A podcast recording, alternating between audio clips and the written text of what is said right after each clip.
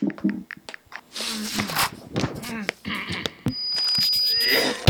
bottle, bottle, bottle, bottle, bottle, bottle.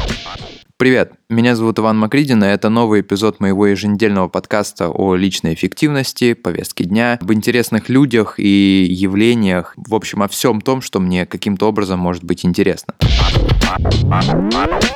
Я пока, как вы могли заметить, прощупываю почву, скажем так, смотрю, как реагирует аудитория на те или иные темы, которые я поднимаю.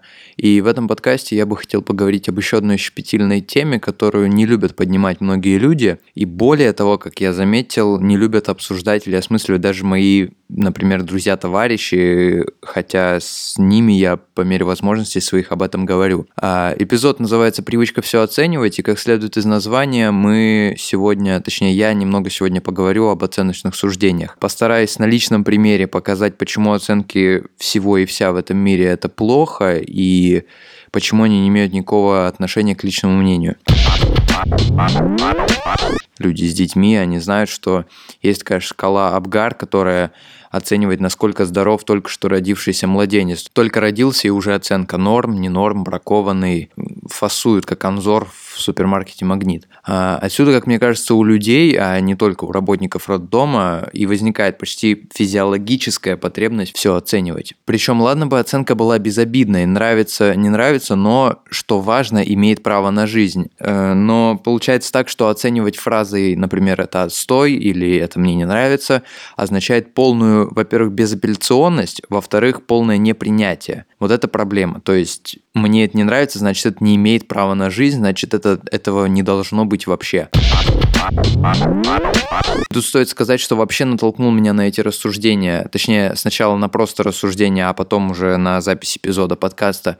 Меня вдохновил на это внезапно Юра Дудь. А, его и так везде много, поэтому каждое его слово конспектируется, но почему-то тогда, а именно на конференции Амаконф, где он был одним из спикеров, эту его реплику никто не заметил, не отметил аплодисментами или чем-то подобным, при этом я, кажется, один на весь свой сектор захлопал.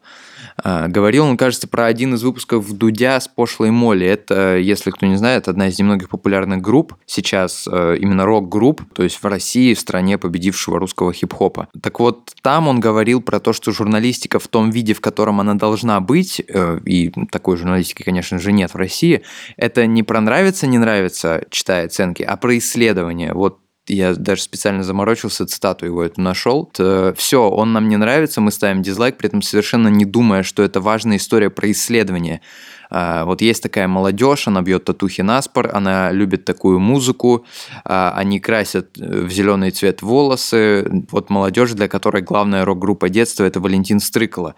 Люди не привыкли исследовать это для того, чтобы хотя бы попробовать понять. Конечно, хочется с вами быть максимально честным, поэтому скажу, что, например, когда я ждал выпуск с Хабенским, который вот вышел только пару дней назад, а вышел выпуск «Пошлой моли», у меня эмоция тоже была что-то типа «Ух ты, контент, который мы заслужили», но это безобидно, и как бы я с удовольствием посмотрел, даже несмотря на то, что мне не нравится их музыка, но я посмотрел, думаю, да, это круто, это прикольно. Мне кажется, что успех Дудя заключается как раз в том, что он, во-первых, не банален в погоне за хайпом, то есть понятно, что ему важны просмотры, но при этом его интервью интересны и поклонникам Фейса, и поклонникам Парфенова или Познера. Он всегда старается каким бы, э, каким бы хайповым, то есть, допустим, после батла Оксимирона с Гнойным он выпускает интервью с Гнойным, каким бы хайповым гость не был, он старается делать все равно максимально интересно, хотя бы ну, как сказать, то есть, если он делает интервью с Фейсом, то я смотрю, потому что мне интересно э, посмотреть мнение Юры, посмотреть, как он делает свою работу. Если он приглашает Парфенова или Познера, я смотрю интервью ради двух людей, ради непосредственно Юры и ради, собственно, гостя. И второе, почему у него есть успех, как мне кажется, потому что он не боится исследовать и где-то, возможно, ошибиться, показаться глупым, перегнуть или, например, запугать собеседника, как было в недавнем интервью с Цикало, который, который там, ну, Юра как-то позволил себе какие-то реплики, после которых Цикл закрылся, скажем так.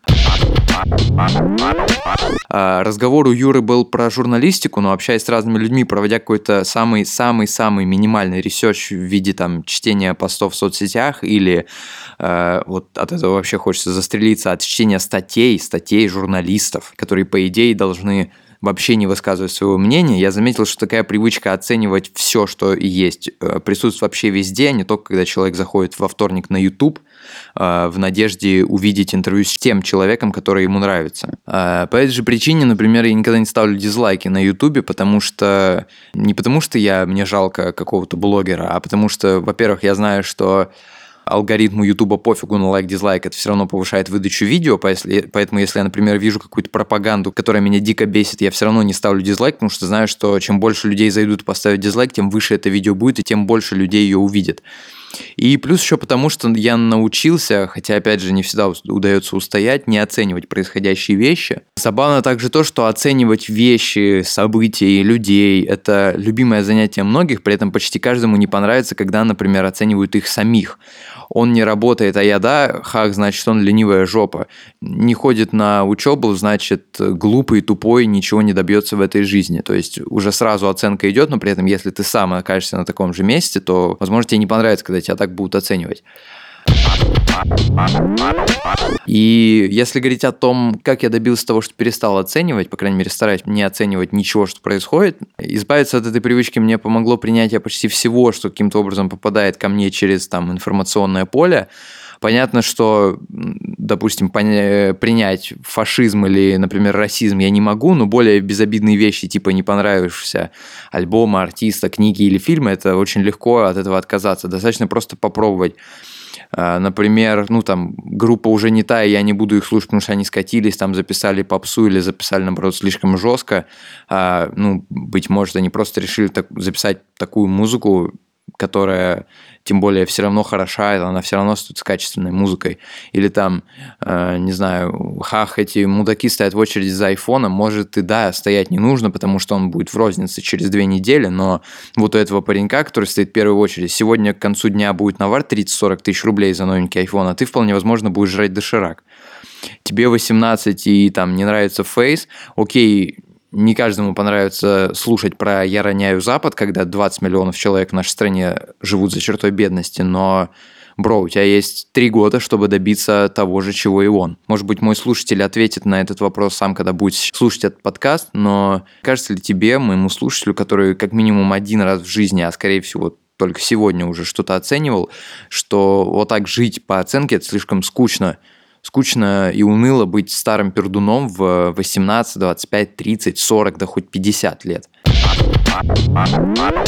Есть четкое понимание того, что чем скорее человек избавится от жизни в парадигме нравится, не нравится, тем более он будет открыт к миру и в конце концов счастливее. Вот как так. Это был подкаст Ивана Макридина. Не забудьте поделиться им со своими друзьями, оставить отзыв или написать мне в одну из соцсетей с пожеланиями, критикой или, ха-ха, что вряд ли, благодарностью. Всем спасибо, пока.